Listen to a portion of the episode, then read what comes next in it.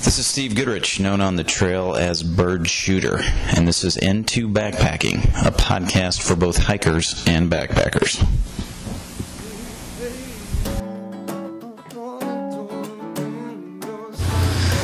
Hello, this is Bird Shooter, and tonight we have podcast episode number 17 at N2 Backpacking. On the show tonight, Jester, Continental Divide Trail through hiker. He's also producer and editor of the film Embrace the Brutality, and it uh, documents a 2012 journey that Jester took with some others on the Continental Divide Trail, which runs 3,100 miles from Mexico to Canada on the spine of the Rockies through New Mexico, Colorado, Wyoming, Idaho, and Montana.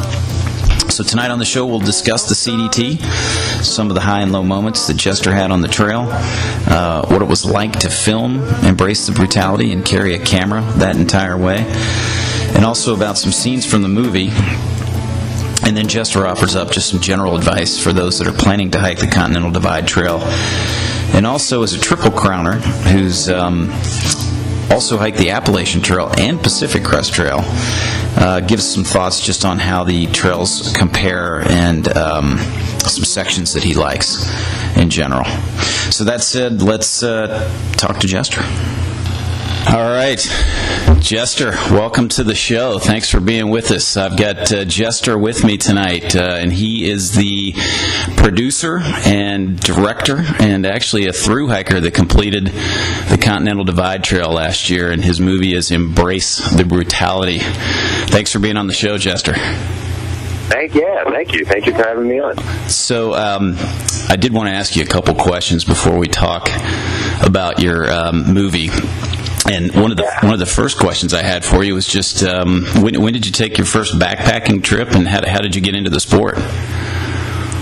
Well, that's actually it, it's sort of strange because I didn't. You know, most people will say like, "Oh, you know, when I was little, my parents took me out" or something like that. But I didn't actually start backpacking until I was 25 or 26 years old and was living in Arizona. And the first backpacking I did was actually in the desert uh, in Arizona. And uh, yeah, it was sort of you know I, I came to it a little bit late, um, and. Uh, it's uh, and and you know desert you know and that's all the experience I had before I hiked the Appalachian Trail. Um, so it was very very different and not very helpful uh, to to have had that experience. So, um, but you know I, I love it now. But uh, yeah, for, first time was uh, in uh, Organ Pipe National Monument, uh, right along the Mexican border uh, in uh, in Arizona.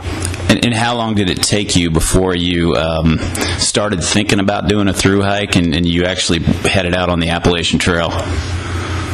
Uh, well, I, I did my AT through hike in 2000, so it was you know four or five years of that. Um, you know, I, I did end up you know hiking around the Grand Canyon, up near uh, Show Low, and other place, you know, other places in the in the woods uh, in northern Arizona, um, and uh, but you know, but also most of my experience during that entire time before my AT through hike was car camping. Um, I didn't I didn't do a lot of backpacking, um, so you know all my stuff was you know by 2000 standards like 2000 standards everything compared to you know compared to now everything was heavier uh, and compared to what backpackers were carrying everything I owned was even heavier than that so um, but yeah, it took me like you know four or five years, and uh, and at the time, the longest I'd ever been out was like four or five days, uh, something like that. Yeah, I was actually amazed, and I think I told you uh, before when we had talked earlier. I had through hiked the Appalachian Trail in '94, and I was shocked with the number of people that showed up at Springer Mountain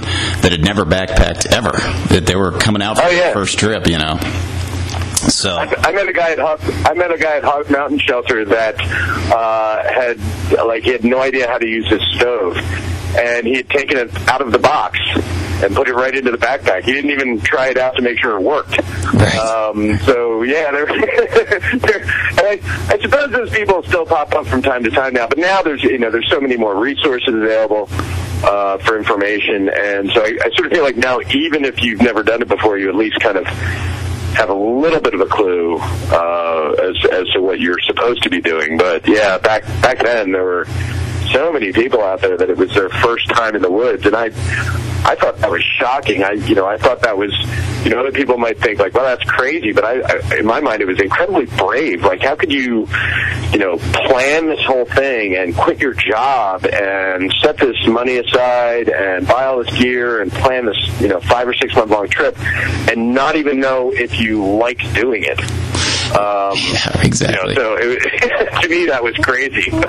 yeah, I think there's a lot of people that buy into the dream, and I mean, I think you know, if when they watch your movie, Jester, I mean, I think you'll probably have a ton of people show up at the CDT just because they saw your film, you know. But um, let, let, me ask you this question first. Um, you've hiked the Triple Crown, and most people may not know what the Triple Crown is. So the AT, the CDT, and the Pacific Crest Trail. On on the other trails, the Continental Divide and the Pacific Crest Trail, did, did you find very many people that just showed up for the first time to hike, or were most of them pretty experienced that you ran into? Yeah, now most most of the people on the P, you know, and, and typically, sort of historically, the PCT and the CDT have higher uh, completion success rates than the AT. Um, and you know, yeah, for the most part, it seemed like even if they hadn't done a through hike before on like a long trail, there were you know there were plenty of people on the PCT, for example, who had hiked the John Muir Trail um, or had done a significant amount of backpacking in the Cascades in Washington. Um, and yeah, it sort of seemed, or you know, or uh, you know, an awful lot of people that were, you know, had hiked the Appalachian Trail as well. But but even the people that hadn't done a through hike seemed to. There, there were very few people on the PCT and the CDT uh, who didn't have any experience. On the CDT last year, we uh, we ended up hiking with a couple, and it was their first long distance hike, um, which that's that's sort of rare uh, for the CDT uh, to to have not done any long trails before. Um, but you know they they've been backpacking before, but um, you know we we told them you know at first we told them we thought we were a little bit crazy, and the further they got along, yeah. you know we were we had a we had a lot of respect for them for hanging in there because I remember being in Lordsburg and telling them, you know, if this had been my first through hike, I would have quit by now. Right. Um, and they were they hung in there and uh, and did very well. So, uh, but yeah, for the most part, seems like more experience out there, which may account for for the higher success rates. Right. Right. I actually remember that part in the in the film where they disclosed to, to you that this was the first major long distance trail that they'd done before. And I mean, I take from watching the show too that the CDT is probably the toughest of the three. Would you agree? It's the hardest of the long trails that you've hiked. It's. I mean, the CDT is. Um, it, it's hardest in certain respects. I mean, I, I honestly think the Appalachian Trail is physically harder. Uh, it's physically more demanding. And, and when I did my AT hike, I was injured pretty much the entire time. Um, I think the CDT is a lot more uh, mentally stressful. Um, you know, because because of the route finding necessary, uh, and because of sort of the narrower weather window uh, that you're working with, and you always feel like you kind of have to keep moving, moving, moving, and um, you know, so you're taking fewer zero days, and you, and you sort of like, you know, feel rushed. Like the CDT may be a trail that's better to do in more than one year, you know, to do it over two years or whatever. Um, because I, I did, I just found myself to always be mentally very stressed out, which I'd never experienced before on a trail. So it's it's the hardest. It's definitely the hardest in that respect. And, and so I know each fall the uh, ALDHA group, which is the um, Long Distance Hiking Association, has a, a, award ceremony for for individuals that have hiked all three of the major trails and done the Triple Crown. I, I understand you're going this year. That's got to be pretty exciting for you. Yeah. So that's my. It'll be my first time going to. There's there's two organizations. There's ALDHA, which is kind of more of an East Coast organization, and they have a gathering in October. And I've been to that for the past uh, 12 years or something like that. Uh, but this is my first time going to ALDHA West, which is a whole different organization. Uh, it's my first time going to their gathering, uh, and it's out in uh, California this year.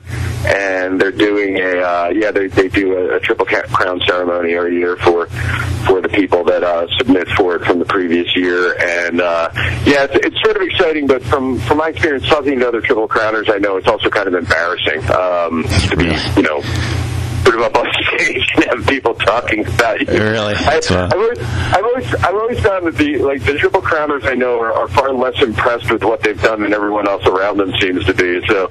Um, it's it, you know it'd be fun mainly you know as a reunion with because uh, you know Coyote is going, Ratatouille is going, um, a bunch of the other people, um, Girl Scout Make 'em Up Squatch is going to be there, so a bunch of other people that I hiked with last year um, are going to be there, and so you know it's it's more of a thrill just to you know have that little mini reunion and get to see them again, and and the Triple Crown Award is is certainly you know something to uh, I guess look forward to, but it's. Uh, you know, it's, it's not the main reason I'm going. I really, you know, want to see all the people I hiked with last year. Sure, yeah, it's a big reunion. So, do, do, have you bumped into any of these individuals on other um, major hikes, or did you, did you meet a lot of these folks just for the first time on the CDT? Um, well, actually, um, Coyote, um, I met her when she was hiking the Appalachian Trail in 2004, um, and then ended up sort of, uh, you know, not planning it, but ended up hiking with her on the PCT in 08, and then we sort of planned to hike the CDT together. Um, and uh, you know, bumped into Lint, who is you know, chances are if you spend any amount of time on the long distance trails, you're going to bump into Lint sooner or later as he as he flies by you hiking very fast. um, but we bumped into him on like day three or something like that, and. Um, yeah, I mean, you, you, you do see other hikers, you know, from time to time from other trails, or if you're out doing trail magic, you know, the year they hike the trail, you see them. Or I bumped into a guy in the PCT one year, and we had, we had to do the whole game of, you know, we sort of knew we knew one another, but we didn't know how, and had to do this game of trying to figure out like what year you were hiking what trails, and and it turned out that the, I met him in 2000, and he wasn't hiking that year, but he was. uh he was actually on a hut crew in the Whites, um, and we we just sort of remembered one another. Um, but yeah, I mean the CDT. Uh, CDT was the first trail where I actually planned to start with people because I figured there were few enough people out there that um, you know, if you started by yourself, it might it could be entirely possible to not see anyone. Um, so I actually started with a crew of people that I'd either hiked with before, um, or um, you know, or who I you know who I knew from hiker events and things like that, and we uh, we all sort of planned on starting together. Yeah, sure, sure. Now, is Squatch? You mentioned Squatch earlier. Is is Squatch the one that has Squatch films in a, in a few movies? Uh, I think he's got one on the PCT. Is that the same Squatch? Squatch, uh, yeah, Squatch did uh, the Walk series uh, for the PCT, which is four movies, and then he uh, did a two movie series about the Appalachian Trail. Uh, the second one came out last year, and then this year he hiked the uh, the Camino de Santiago, and he's working on a film right now. Um, but I met him years ago, and it's kind of funny because we we end up we sort of end up in one of those movies frequently, which is very strange. Um, yeah, that's kind of cool. Uh, it's kind of cool, actually. Yeah. Like if you watch uh, if you watch Walked, which is the fourth one of his uh, uh, Walk series, most of the people that are in my movie are in his movie, um, and it, it, the two movies are, are nice companion pieces to one another. Um, but yeah, we've been we've been friends for years and years and years, and uh, you know, I'll, I'll call him up if I need advice on something because um, he's been making movies a lot longer than I have, um, and uh, you know, and he'll call me uh, if he has a question about something, you know, um, having to do with, uh, tends to be like, he'll, he'll, he'll call me up with questions about trails, and I'll call him, him up with questions about editing. So, um, those are, I guess, our areas of expertise and what we both do. So, it's a symbiotic relationship. Actually, you teed me up perfectly for, for my next question, and that was: Did, did you study? Um, did you study film in school? I mean, did, is this something that you just kind of picked up as you went along, or is this something you've been doing for a, a long time? Well, I actually got a uh, film degree. Um, uh, my undergraduate degree is in film production, um, but that was a long time ago. And when I was studying film, you were actually filming on film and editing on film, and uh, you know, it was a very physical thing. You were cutting stuff. You weren't doing anything on a computer.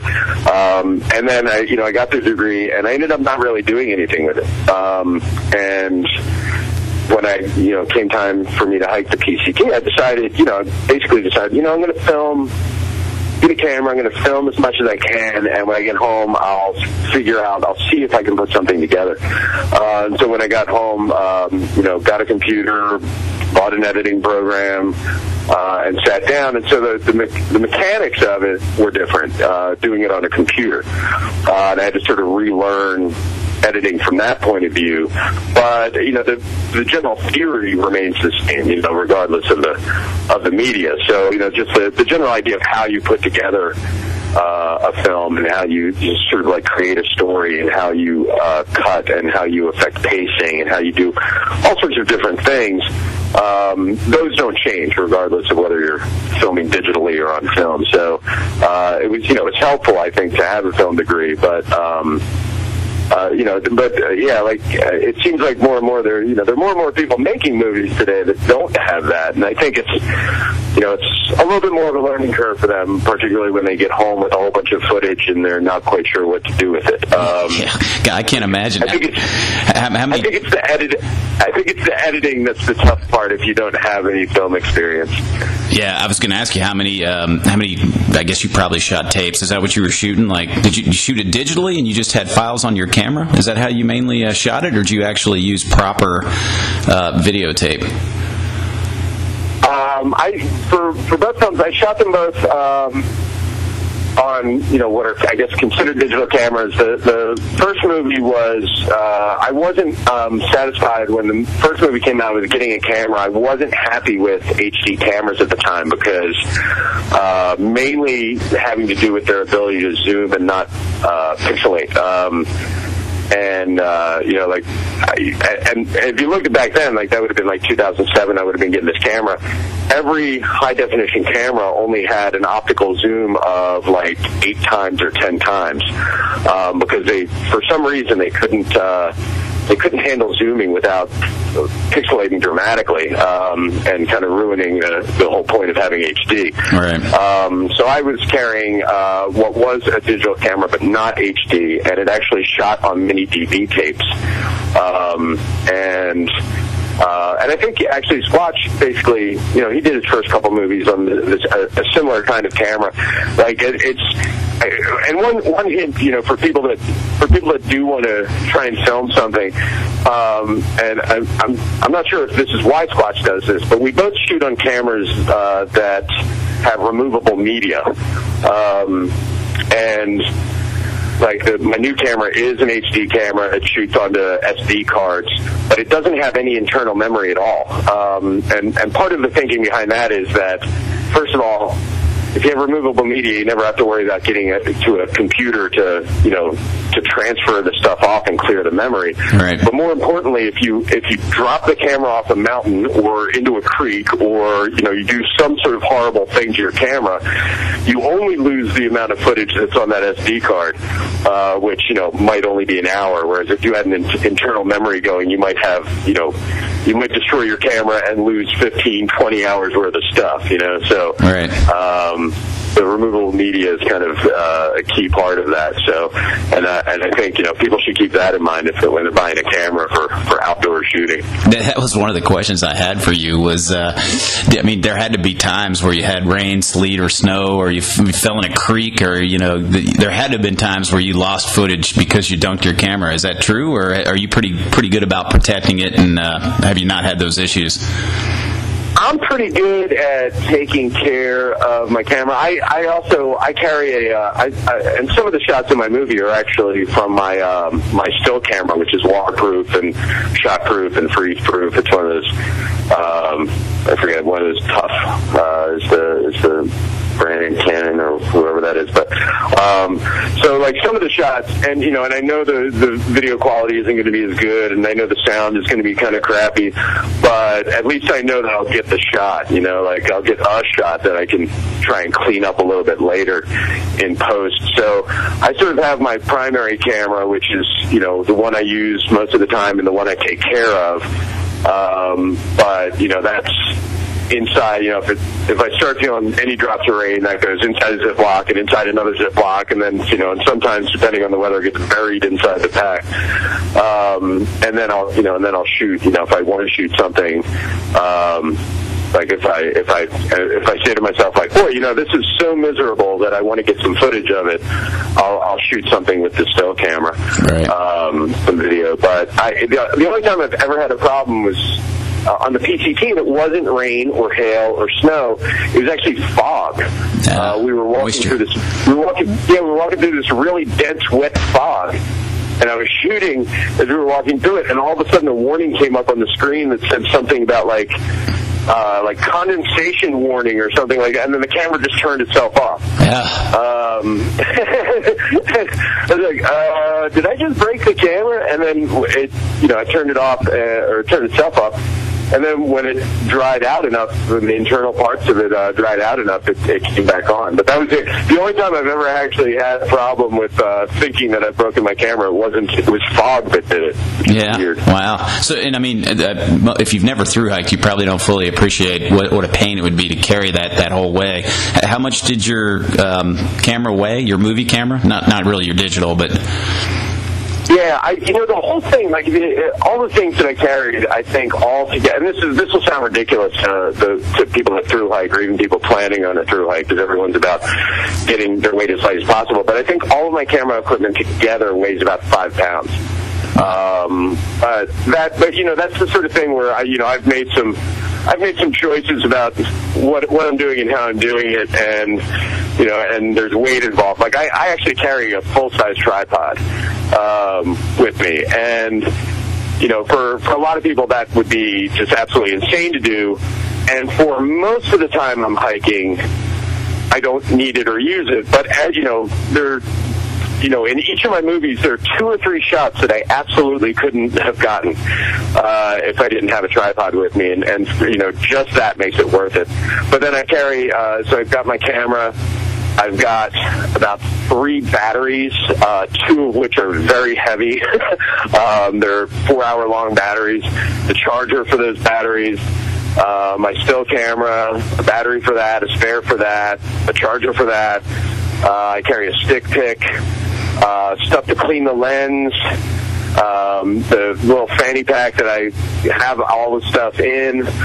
Um, and so, yeah, I mean, it, it sort of, it adds up, definitely. And then, you know, whatever the media is, in this case, SD cards, which really don't weigh anything. But, um, and, and, you know, actually, another, another thing for anyone that, that wants to, that wants to film, uh, the fanny pack thing is great because you always have the camera at hand. Um, you know, you can't really. I, I when I started the PCT, I had it in a bag that actually clipped to the back of my backpack, but I had to take the backpack off every time I went to film, and that just wasn't working. You know, you want you want to have it right at hand because you never know when you'll you'll want to take it out and, Right. film something. But yeah, it's it's pretty heavy, all of it together. yeah, I, I know what you mean because there's a lot of things. I usually hike with my camera in my pocket, you know, just a little digital camera, and there's a million Right. million Yeah. things I would have missed if I didn't have very quick access to get a shot of that rattlesnake or a shot of that bear or whatever it is. So, uh, and, and even sometimes the people moments, I mean, they're fleeting. You got to be on them quickly because, uh, you know, if you're going to capture the moment, you got to be there. Um, Yeah, absolutely. And and you, you do like um I mean I found that you know I think my original theory behind not having it right at hand was I sort of felt like well I'm going to be setting up most of these shots you know I'm going to be framing them I'm going to be you know because in my mind I'm like well I'm a filmmaker you know like I'm going to be composing shots right. um, you know, and and while I do- you know I do that a fair amount of the time, um, you know, there's nothing, you know, there's so many times that you're saying where like, boy, if you didn't have it right at hand, you just wouldn't get the shot, and um, you've got to have it available. Like you, you almost want it to be on, you know, five seconds before you think of it. You know, Yeah, so. right. So, so Jester, I got to ask you because I know from through hiking myself, there's just times where you don't want to shoot, you don't feel like shooting. Um, you know, you're, you're just beat down. I mean, were there times where you didn't carry your camera, or did you have it with you all the time? And were you you pretty good about pulling it out? Because sometimes it's those times when you're really down that uh, are so powerful on film. You know. I, I pretty much always have my camera with me. I, I um, you know, I sort of, uh, it, it's one of those things where, um, you know, I, I'm doing it through hike, so that's actually the important thing. Um, and you know, and filming it is kind of a secondary thing.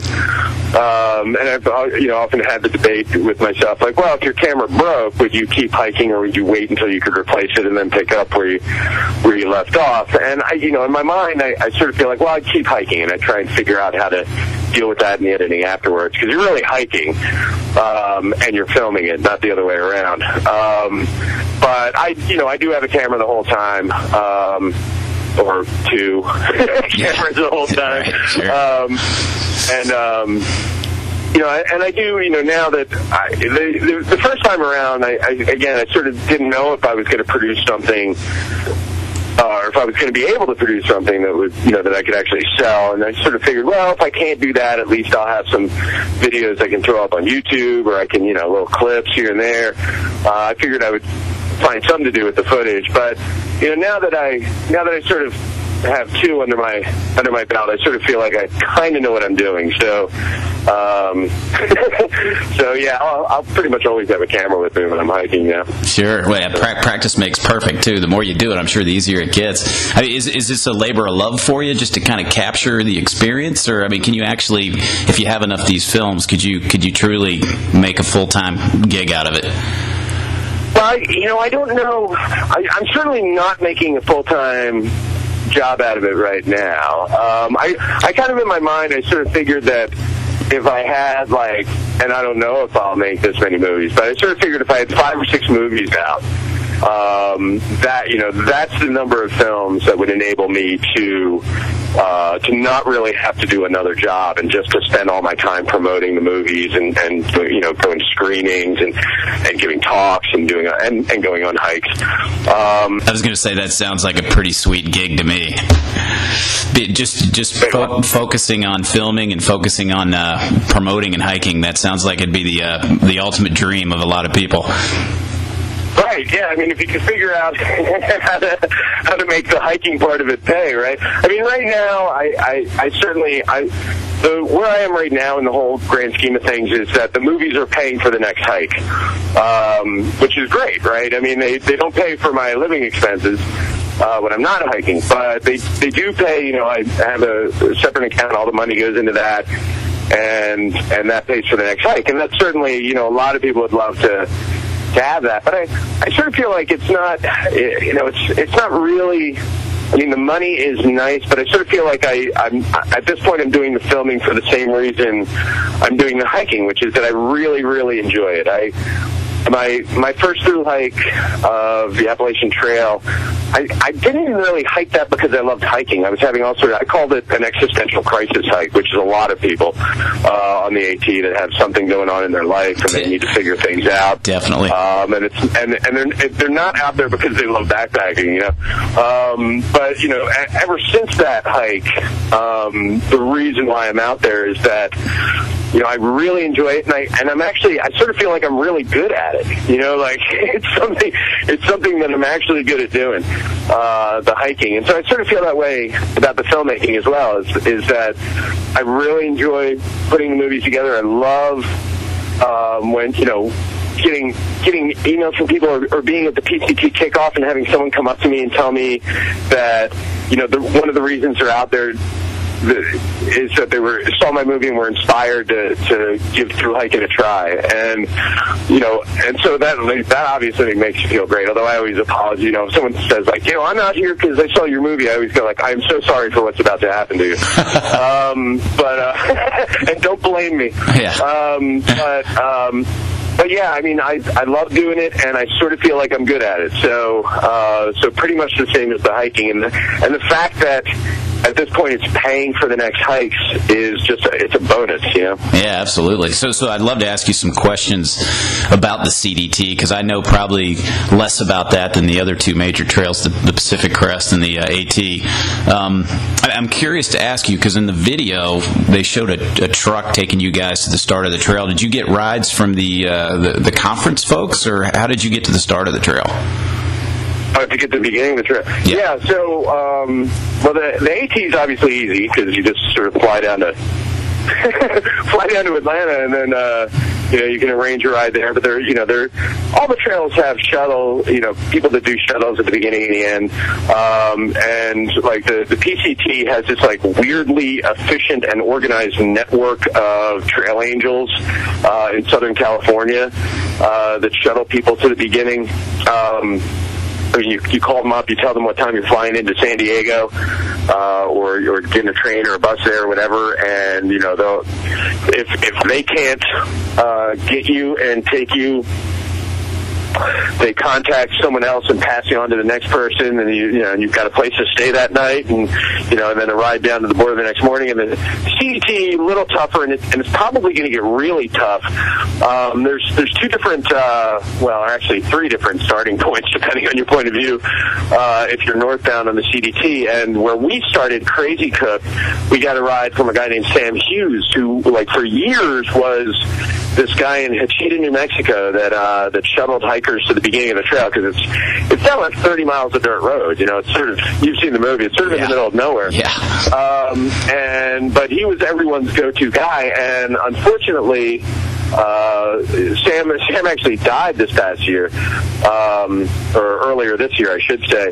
Um, and you know, and he was he was a character. They you know they definitely they broke the mold after they built Sam Hughes. So I mean, he's going to be missed for a lot of reasons, but he's definitely going to be missed by by people who want to start a Crazy Cook. I don't know uh, if anyone is sort of picking up the picking up his mantle and is planning on on um, getting people down to the border there. But I know that um, there's also uh, so there's another route called the Columbus route, uh, and there's a trail angel named Keith that lives in Columbus uh, that you know you know will pick people up from anywhere and get you know get them down to the trail, and he caches water for people. So um, you know, and, uh, all the trails there there's some good people at the beginning that kind of help you out along the way, You, you, uh, getting you getting you getting you at least to the beginning. Right, right. You, you actually hit on one of my other questions for you, and I, I- I knew there were two routes, and it sounds like there might actually be three kind of uh, routes that, that through hikers follow. Wh- which route did you take? Which one's the most popular? Can you kind of compare and contrast the different routes and uh, why some choose to take one over the other? Uh, so yeah, the CDT is kind of weird because there are three different beginning points, two of which are pretty close to one another. There's, Crazy Cook, which is where we started, and there's Antelope Wells, which is just a border crossing, and that's sort of one you go to if you if you can't arrange a ride because it's you know it's just a it's on a road. And the Columbus route also is a little bit. Um, logistically simpler to get to because it also, you know, where it starts there is a town. Um, I mean, I the, the, the thing about the CDT, and there's two different ending points. I mean, the thing about the CDT is that it's there are so many different possible routes. Um, you know, it's not really even two or three. It's dozens and dozens and dozens of different decisions you can make about what way to go. And I think that you know almost nobody hikes the same route. Um, you know, like not just you know from one, but every single person is hiking a slightly different route from everybody else, uh, which is one of the reasons why you don't hear a lot. You know, you always hear people like attempting speed records on the AT and the PCT uh, because they're very well defined routes, and everyone knows you know where the trail is. And if you say that you set a record on it, everyone knows exactly where you hike. Whereas on the CDT, if you said you would set a speed record on the CDT, there'd be all this whole raft of questions about, you know, what, you know, did you take this route? Did you take the Creede cutoff? Did you take the Anaconda cutoff? Did you take a, you know, did, did you take the the, the Butte, uh, the the whatever it's called, the Big Sky alternate route? They're like, there's like so many different routes, and even you know, this is, so there's you know, there's the uh, official like what was the CD before the CDTA went out of business? There was the official CDTA route, um, and I, I, I have a sneaking suspicion that might actually start in Columbus, maybe. Huh. Not quite sure. So- uh, but you know, there are the there are the Jonathan Ley maps, but there's multiple routes on those. There's the red route and the purple route, um, and there, you know, it, there's just so many different variations that the the CDT is very much a, uh, a choose your own adventure kind of trail. So it's it, about 70% complete, is that what I understand? I mean, I guess it depends on how you define complete and which route, but. Um, Um, Yeah, I don't know the number. I, I, it's they say seventy percent complete, and a lot of people think that means that thirty percent of the time you're wandering around the middle of nowhere.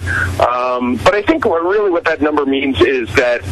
Uh, Seventy percent of the trail is where they want it to be, um, and they still have, you know, in some cases, you know, in, in the same sense that like the AT used to go through the Cumberland Valley in Pennsylvania all on road walks, and it was like 36 miles of road walk, and now it's not, you know. So, um, so in that sense, like that part of the AT wasn't complete, but you weren't getting lost. You know, you were like it was actual. You know, you could follow it, and a lot of the, most of the time the CDT is like that. You know, like if it's if it's in an area that's not where it's supposed to be, you're like a lot of times you're really you're on a dirt road. Right. Um, so, like funny enough, the parts that aren't complete are not necessarily the places where you get lost. Yeah, right, um, right. which is sort of the opposite of what people think. But um, I, I mean, the, the places that I got lost uh, frequently, uh, every day, um, the places I got lost, you know, were were where the trail was supposed to be. It just there just might not be uh, you know a treadway like an actual footbed uh, for you to follow. And sometimes you're going from these wooden posts to wooden posts, or from cairn to cairn, um, and sometimes you really are like you're bushwhacking along a river, but the river's there, and you know you're supposed to be walking along it. Um, and so you know a lot of times it's it's not that it's not that there's that it's not complete. It sort of is complete, and and uh, you know, from what I understand, though, like I've you know I've talked to people that hiked the trail for even just as recently as five or six years ago, and it's apparently much much easier to follow uh, now than just five or six years ago. They've done a lot of work on it, and um, and I, you know, and that's astounding to me because I got lost all the time. Um, so I can only, I can only, I can only imagine what it was like five or six years ago. You know, you know that was one thing that one of the main takeaways I had from your movie, uh, Jester, was that it, the route finding was no joke. That that in the water in New Mexico looked like it was uh, not easy to find too.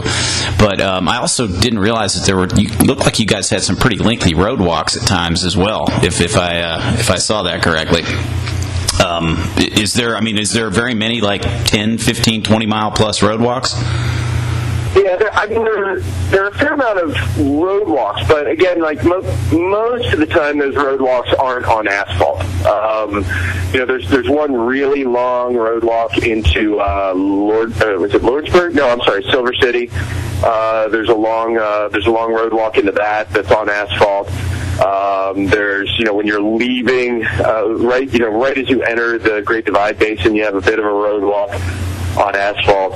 Uh, most of the time, you know, there there are a lot of road walks to be perfectly honest with you, but like, but much of the time it's dirt. You're on a dirt road, or you're on a jeep road, or two track, or whatever you want to call it. Um, you know, and they're they're technically considered roads, and it's technically considered road walking, but it isn't it isn't hard on your feet, you know, and on your body the way the way regular, you know, asphalt road walking is because everyone everyone hates that. You know, everyone hates asphalt road walking, and uh, you know, most of the time you're on a dirt road. And there's no traffic on it, and and um, a lot of that. There's a lot of that in New Mexico, um, and then you get it again uh, to a certain extent when you get up into Montana. Um, but funny enough, though, like we actually we hated the road walking in New Mexico, but we loved the road walking in Montana because by the time we got to Montana, we were we had a lot of you know we had to do a lot of miles every day. Um, because we were kind of late in the year, and being on a road meant you weren't going to get lost. Yeah, right. Um, so we so, so we we hated the roads in New Mexico, and we loved them in Montana. Yeah, yeah, I noticed you guys were pushing the seasons. If I remember, you finished like in early October, and it looked like you got caught by snow there at the end. So, and I, I you know, that border crossing that you guys have at the very end, I'd hiked a section of the CDT in there, and I remember buzzing up to the uh, to the border just to check it out. So I, I, I recognized that spot exactly. Yeah. You, you mentioned Yeah, it was. um, Jester, you mentioned earlier that there's um, the, the trail club that is no longer involved or there ceased to exist. Can you can you talk a little bit about the, the main the main governing body for the CDT? Yeah, I, you know the. Um, so while it's funny enough, while we were on trail in 2012, the CDTA, which was the the sort of organization, the nonprofit that kind of ran the trail, coordinated uh, the building of it, and the maintaining of it.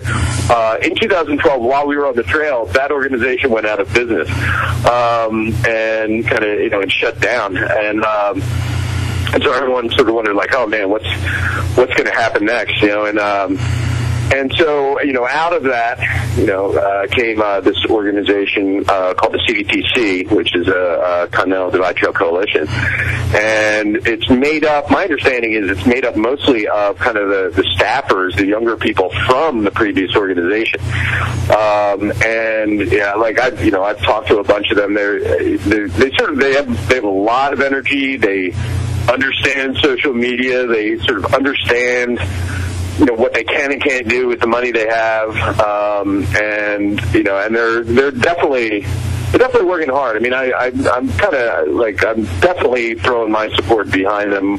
Even more so, you know, I'm a, I'm a member of ATC. I'm a member of PCTA. Um, you know, they'll, they'll always get my money every year. You know, because they're they're doing a good job. They're they're doing important work.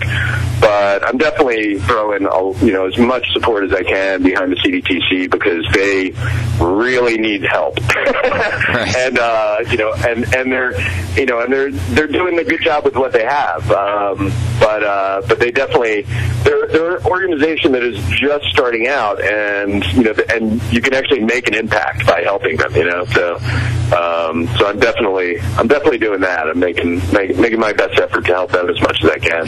Yeah, they've got a lot of miles to cover too. That's by far the longest of the three trails. So, um, well, right, and and and you know the thing about the CDTC uh, as well is like not you know the the ATC is so close to large population centers. Um, you know, so many people already know about it. So your pool of volunteers is a lot higher. Um, you know, and and so you have more miles to cover in the CDT.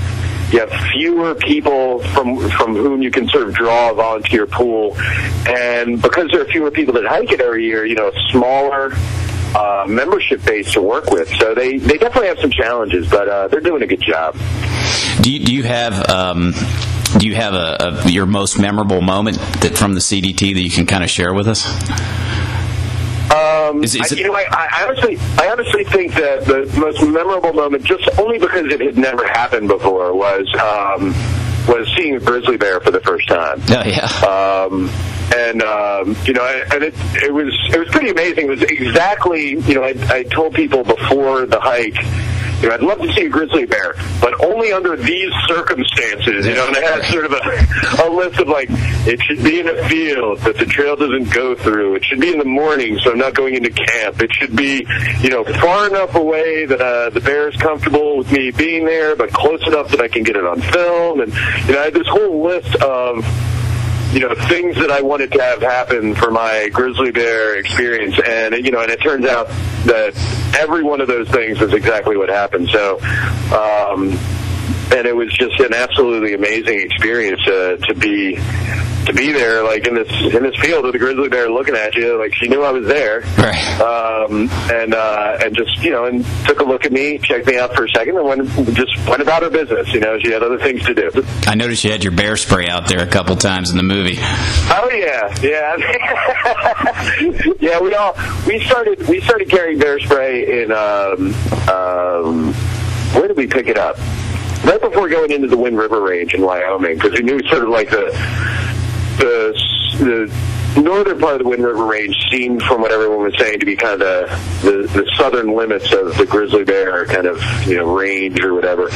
Um, and so uh, most of us had bear spray picked up bear spray at some point in Wyoming, um, and uh, ne- you know never had to use it. But um, you know, first of all, they're they're um, it, it sort of is kind of like a little bit of a you know mental thing. Like you feel better just having it, even if you never end up using it. Right. Um, and but also it sort of you know it made me feel comfortable doing certain things that I wouldn't have otherwise done if I didn't have some sort of protection with me. Like you know, like night hiking, like into twilight and into the early evening. Is something I probably wouldn't have been comfortable doing if I weren't with a group of people and those people had bear spray. Yeah, right. um, so sometimes it allows you to feel comfortable doing things. You know, it, it sort of uh, removes some limitations from you if you have it as well. So, um, and you know, and the year, the last year uh, in the Bob Marshall Wilderness, about two weeks before we got there, uh, a guy was attacked by a bear in his tent and had bear spray with him and fogged the whole inside the tent and ended up surviving. So, um, you know, it does it does apparently come in handy from time to time. Yeah, it looked like in the movie that you guys had actually gotten the bear spray out for a moose at one point, if I uh, if I saw that correctly. But um, anyway, so so I wanted to ask you too. Um, in terms of sections of the CDT, is there a certain section that you'd call your favorite and that you'd love to go back and maybe spend a weekend? Uh, I definitely want to go back to well, three places: Wind River Range, uh, which is absolutely gorgeous. Um, and is pretty large, and so we I, I sort of feel like I only saw like a small slice of an incredibly beautiful place. Um, and you know, I saw some good slices of it, but there's there's a lot more to explore there. Um, backpacking. Um, I'd, I'd like to go back to Yellowstone with a car, um, which may sound kind of strange, but Right. it's such a it's such a big park, and again, like we, you know, where we got to hike was really beautiful, um, but there are so many bits and pieces of that park, and you know, like oh, the best place to see wolves is up here, and you know, if you want to see herds of bison, you go over here, and you know, these places are all so far apart from one another if you don't have a car, and so I I kind of like to go back to Yellowstone with a car, and then go out on like two and three day uh, backpacking trips, but be able to have the freedom to move about the park, um, and then you know, and then go backpacking from there. And then obviously, I, I kind of you know, and I'm I'm not going to spoil what happens in the movie, but for for reasons that are apparent to you, I do need to get back to Glacier. Um, and do a little bit more hiking in Glacier uh, in Montana, so uh, Yeah. which is also incredibly, also incredibly beautiful. But I, I didn't see as much of it as I wanted to. So Yeah, I've done a few trips in Glacier, and it's it's it's amazing. It's I think one of the most beautiful parks in the in the United States, and I've been to Denali, which I thought was pretty fascinating, and Glacier just blew me away. I mean, I thought it was awesome. Yeah. So I could see why you'd want to get back there. For sure, and uh, you know, again, I won't spoil how the movie ends, but uh, I understand your motivation as well. Um, so let, let me ask you this question because you, you've hiked the AT, you've hiked the PCT as well. Um, how do you how does the CDT stack up in terms of your favorite trail? If you were well, you're going to do the AT again, so maybe I already answered the question, but um, Yeah, I, How do you know, compare? It's, it's kind of weird. Yeah, people people will ask me what you know what my favorite trail is, and it's a really hard question to answer because I you know I like them all for different reasons. You know, um, and obviously the AT has its its sort of charm for me only based you know if only based on the fact that it was my first long distance trail, but. Um, and and part of the reason I'm I'm most likely going to do it again, um, you know, does have to do with the fact that you know the last I hiked it 13 years ago, um, and you know I I, I sort of. Uh, at least right now, I, I go through this thing where, like, um, when I finish a trail, I hate backpacking right, uh, and I never and I never want to go backpacking again, and I never want to do a long distance trail again. And then it's sort of like the people, you know, if you meet women who uh, who go through childbirth and they swear they'll never have have another child again. And then, like three or four years later, they want to have another child. Right. So they end up sort of forgetting all the bad parts uh, of of what happened and only remember the good parts and want to do it again. So, like right now, I'm sort of like with the CDT, I'm sort of still remembering a lot of the bad things. yeah, sure, um, and you know that I I still I still know I still like actually uh, know and remember the fact that not every day was joyful. Um, and but but you know I'm I'm just far enough from the PCT that in my mind every single day was wonderful. yeah, Um, and and the AT. I sort of like I can sort of barely have to like go through my journal to remind myself of things that happened because it was so long ago to me. Um, so I, I kind of want to do the AT again for you know partially for that reason is that I you know I want to get back and, and kind of re-experience it and um, and and see you know see more places, remind myself of my last hike, and uh, but also you know get a whole new perspective on the AT because it's changed a lot uh, in you know in the in the past couple of years. So um, it'll be it'll be pretty much a completely different hike in my mind. So. yeah, yeah. Hostels come and go too, especially on the Appalachian Trail. So, you know, just the hostel Yeah. experience alone can completely change. You know, every few years or so. Um, so uh, you mentioned this, Jester. I'm curious to ask you because. because I, I know the highs and lows that go with through hiking, and uh, I'm just kind of curious to, to if if you could share maybe your lowest moment on the CDT hike and maybe your your most exciting or your best moment, and whether it's a trail magic moment or, or whatever. I'd be very curious to hear them. I think my oh man, lowest moment. I don't know. You know, it's funny because it's sort of like. I, like certainly getting rained on for two weeks straight in Colorado was pretty low. Um, you know, at a certain point, I was like, man, what? Like it's like I'm on the AT again. You know, everything's starting to smell mold. Everything's starting to smell moldy. Right. um, but I, you know, but probably. Uh, not, not the lowest moment, but maybe my worst moment was, uh, and I, I only sort of touched briefly on this in the movie, uh, but when I got lost uh, in the San Juans, uh, and I was by myself, um, and by the time I realized I was lost, I was completely off the map, um, and and I and and I sort of shorted myself on food. So even when I even when I finally figured out what I had to do to get back on trail. Um, you know, it took me most of a day to get back um, to to where like it took me you know about half a day to get lost. Uh, I spent half a day getting lost and and half of the morning trying to figure out if I could bushwhack uh, back to the trail and then and then about another half a day getting back to the trail and you know in in so doing I ran out of food. And so I spent the day going into uh, Silverton, uh, it was about a 27 mile hike that day, and all I had to eat was olive oil and Parmesan cheese. Um, and that was not fun. Uh, was, in my mind, I'm hiking in this like gorgeous place, and I, you know, I just wasn't really appreciating it because I was, uh, you know, desperately trying to race to town and just like chugging a thing of olive oil. Um, every every hour or so, taking another step. I, I remember. Um, I remember the scene from the movie where you're in the hotel after you uh, had just right, gotten yeah, into town. Yeah, absolutely. well, what about high moments? I mean, like one of the most exciting, most fun moments you had on the trail. Um, I you know I think. Uh, just in terms of fun and ex- and excitement, uh, going through Yellowstone was so fun. Um, partially because they force you to camp in particular places. Right. Um, and so, you know, it was almost like a vacation from through hiking, like in the middle of the hike, because, you know, you're doing, you, you know, you're doing however many miles you're doing. You're doing 17, 18 miles a day, 20 miles a day. And then you get to Yellowstone and you're kind of forced to put the brakes on by, you know, whatever schedule they have you on. So maybe you're only doing eight miles one day. Uh, and then, you know, the next day you're doing 12 miles or something like that. Um, because it's just what, you know, whatever campsites are available. Uh, and you, you sort of have to reserve them in advance. And, and you get your, you get your list of campsites. And they, you know, and then it was like aside from the fact that it's absolutely beautiful and it's just you know the geysers are just astounding to me. I don't even you know it's mind-boggling what they are and how they work and right. um, and, and you know so incredibly beautiful, but also like the leisure to actually enjoy them.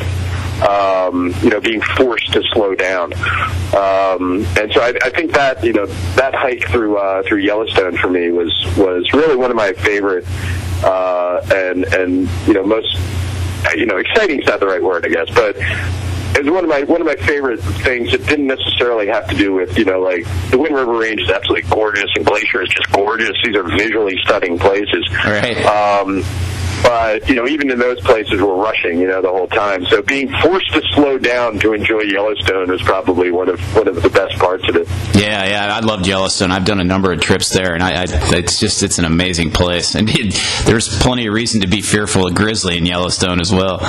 Um, so, so it sounds like you're going to do the AT. Have you committed to a, a date for this yet, or is it still kind of uh, in the works? Um, I, you know, I'm still figuring out what I'm doing. Next year, I'm actually hiking the. Um, my mom has decided to hike the Camino de Santiago. Yeah. She's 69 years old. Wow. She's 69 years old when she does it. It's gonna be her first long distance hike. Um, and uh, so she wants me to go with her. So I'm going to do that next year. Um, and you know, maybe I'll do something shorter uh, on top of that. Um, so that I, I think the earliest I would do the AT is 2015. So I haven't really, I haven't really planned much or figured out what I'm going to do, or even if I'm going to do it that year. But it's it's it's the next big thing I'll do. Definitely, um, it's just a just a matter of when. So the Camino is that Spain, France, Italy, kind of in that area? Yeah, yeah. So it's it's Spain. It starts like kind of right. I think it actually starts in France. Like I think it starts across the border. Uh, I, you know, frankly, I don't even know. She's doing all the planning. gotcha. it's, it's, it's her it's her hike. I'm just along for the ride. I think like I'm I'm going to be like maybe doing uh, some like Sherpa duties. Like I'll have you know I'll have her her carrying like a nice like six or seven pound pack, and then I'll be carrying like a 35 or 40 pound pack full of like shoes. Um, but um, and dresses for town. Yeah. Um, but uh, yeah, she's she's doing most of the planning for it. But I think yeah, I think it actually starts in France, right across the border, and then goes about 500 miles through uh, northern Spain, and then kind of ends in in one particular town. But then most people do a couple of extra days and end up at the ocean. Um, so um, yeah, it should be it should be a fun hike. But yeah, it's that's really it's really my mom's hike. I'm just I'm along for the ride. So, are, is there any is there any chance that uh, there's going to be a film that comes out of this, uh, consistent with your other Uh, major trips? The, the Camino, I, again, like I'm, I'm definitely going to film. So that's I'm always, I'm always, I'm always filming, but um, I'm, you know, not sure what exactly I'll do with that footage. So, Right. I mean, if I, if I, if I did make uh, a movie about it, it would be very, very different from uh, the PCT and the CDT movies. Uh, it would be, it would have to be kind of its own its own thing, you know. So we'll see. Um, we'll see. I mean, I'm always I'm always filming, so uh, who knows what'll happen. I, I was going to ask you two questions, and you teed me up perfectly to ask you these two questions. First of all, what other major trails are on your wish list? And second, how in the world do you find the time to do these long distance, you know, six month, uh, five six month trips? Yeah, yeah. It's uh, it's tough. I mean, I I definitely. Um, I think you know probably what I'll do is uh, you know obviously the AT again. I've talked about doing that, and then I kind of in the back of my mind, the next interesting thing to me would be the North Country Trail, which is really long. Yeah. 4,600 miles long or something like that. Right. it's some, ridic- some ridiculous length. Um, but uh, but that's but that's kind of interesting to me. It's it's places I haven't hiked before, um, and things I haven't seen, and you know it would take. Uh, you know, there are fewer people that have through hiked it, so maybe a little bit more planning.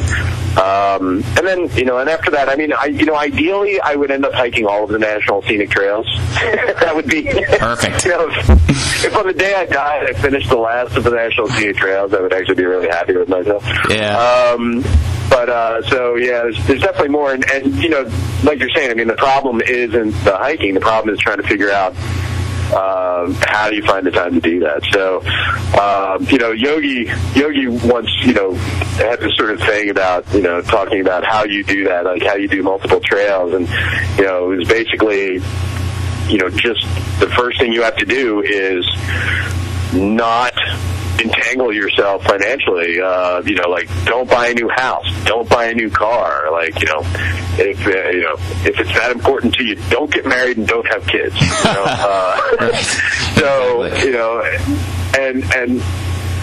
You know, and if and if you do those things, you know, if you you know kind of minimize your expenses, uh, minimize the the money you would have to pay while you were away, um, then through hiking actually isn't that expensive, right? Right. So, you know, I mean, if you think about, like, I think about, you know, I have friends that go down to the Jersey Shore. I'm in, I'm in Philadelphia, or outside of Philadelphia, and I have friends that go down to the Jersey Shore, and they'll pay like a thousand dollars a week for a shore house Yeah. uh, or more, you know, and I can go hiking for five months for five thousand dollars.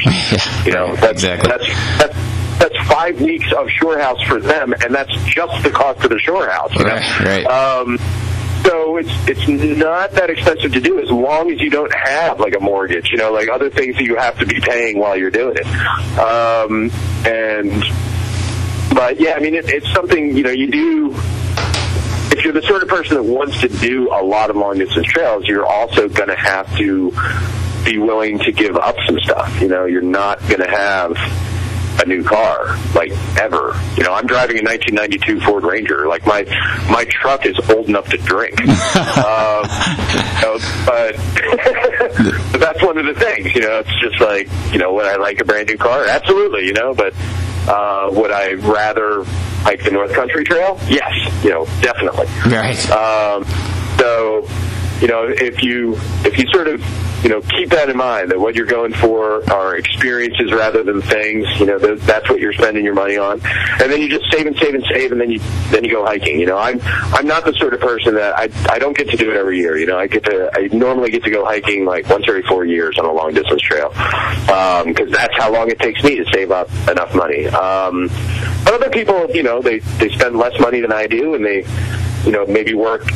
three jobs instead of two jobs or whatever, and and um, you know, and then they don't have any fun when they're not hiking, uh, and then they can go out hiking every year, you know, or every other year. So, um, but yeah, I mean, it's something you know you can figure it out if you really want to do it, you know, but if you uh, you know, for all the people that are you know, they're in their 40s and they've got kids and they've got a house and they got a new car. You know, the whole, the whole thing I always tell them is, you know, I meet a lot of retired people out there. Yeah.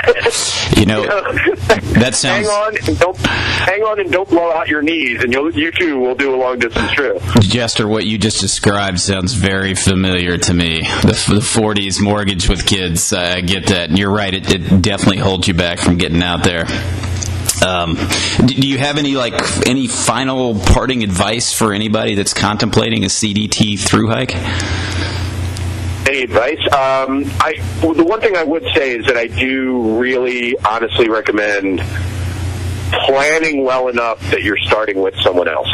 Um, because for a number of reasons, but uh, that's that's the only trail I've ever done where I actually made a point. You know, I you know I knew six months before I started it who I was starting with, um, and we were and we all committed to making sure we had enough money to do it, and that we were all going to meet, and we were all going to start on the same day. Um, you know, partially because you could, like I said, you could you could very easily, you know, even now, even with like a hundred people out there. I mean, the year that I hiked, I think there were maybe we figured out probably about 60 people trying to do the whole thing. Um, so as you can imagine, it'd be very easy to get on the trail and never see anyone. Um, Right.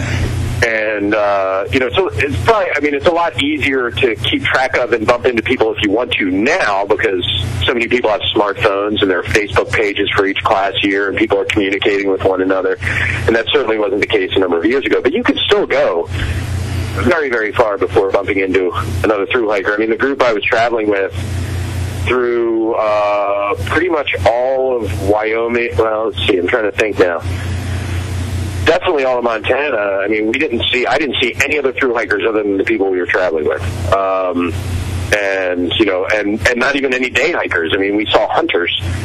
Um, but we didn't see people out on weekends. We didn't see, you know, there was nobody out there. So starting with someone else, even if you're not a social person, um, it's nice to start with someone else. And it's definitely good to be with someone else in terms of navigating. Um, Yeah, I'm sure. not only know not not only because you know it's, it's nice to have someone with you when you are lost but also I find that it seems like when you're with a group or there's you know two people or three people um you know, and you're and you're breaking out the maps and you're kind of looking.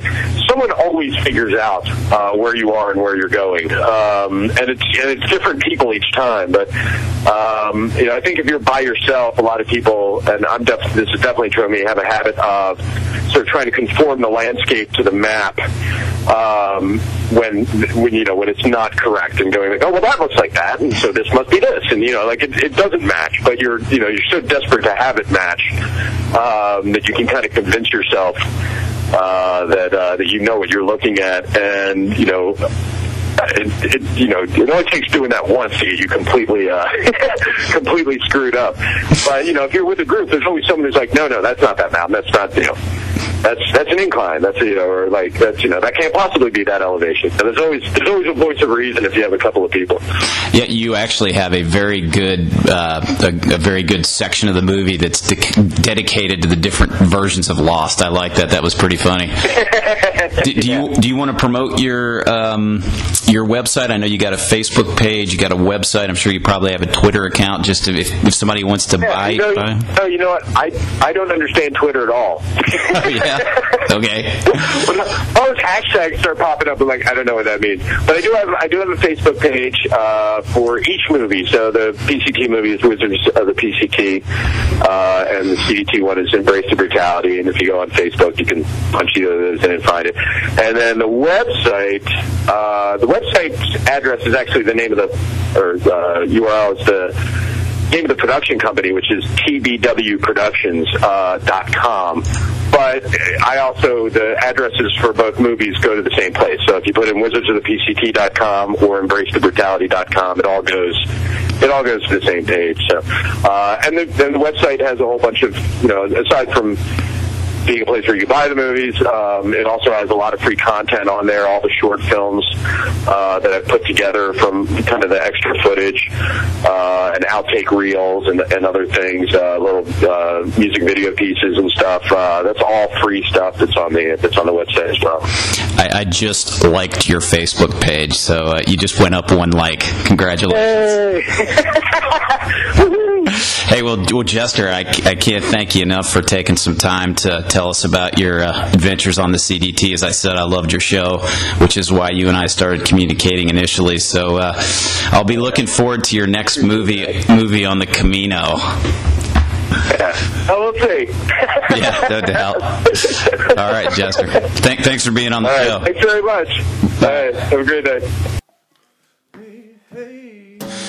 Thanks for listening to the N2 Backpacking Podcast. This is Bird Shooter, wishing you the best for your travels on the trail. To subscribe to this podcast, visit Apple's iTunes Store or download them directly at n2backpacking.com from the podcast tab on the secondary menu. Music from this podcast was provided by the John Zedd Band. For more information on this Atlanta based musician, visit his website at johnzedd.com. That's johnzedd.com. Or search for his latest release through iTunes. This podcast is a production of N2 Backpacking and is copyrighted by N2 Ventures Inc. For more information or to provide feedback or comments on this or future shows, please visit us at N2 Backpacking. That's the letter N, the number two, backpacking.com.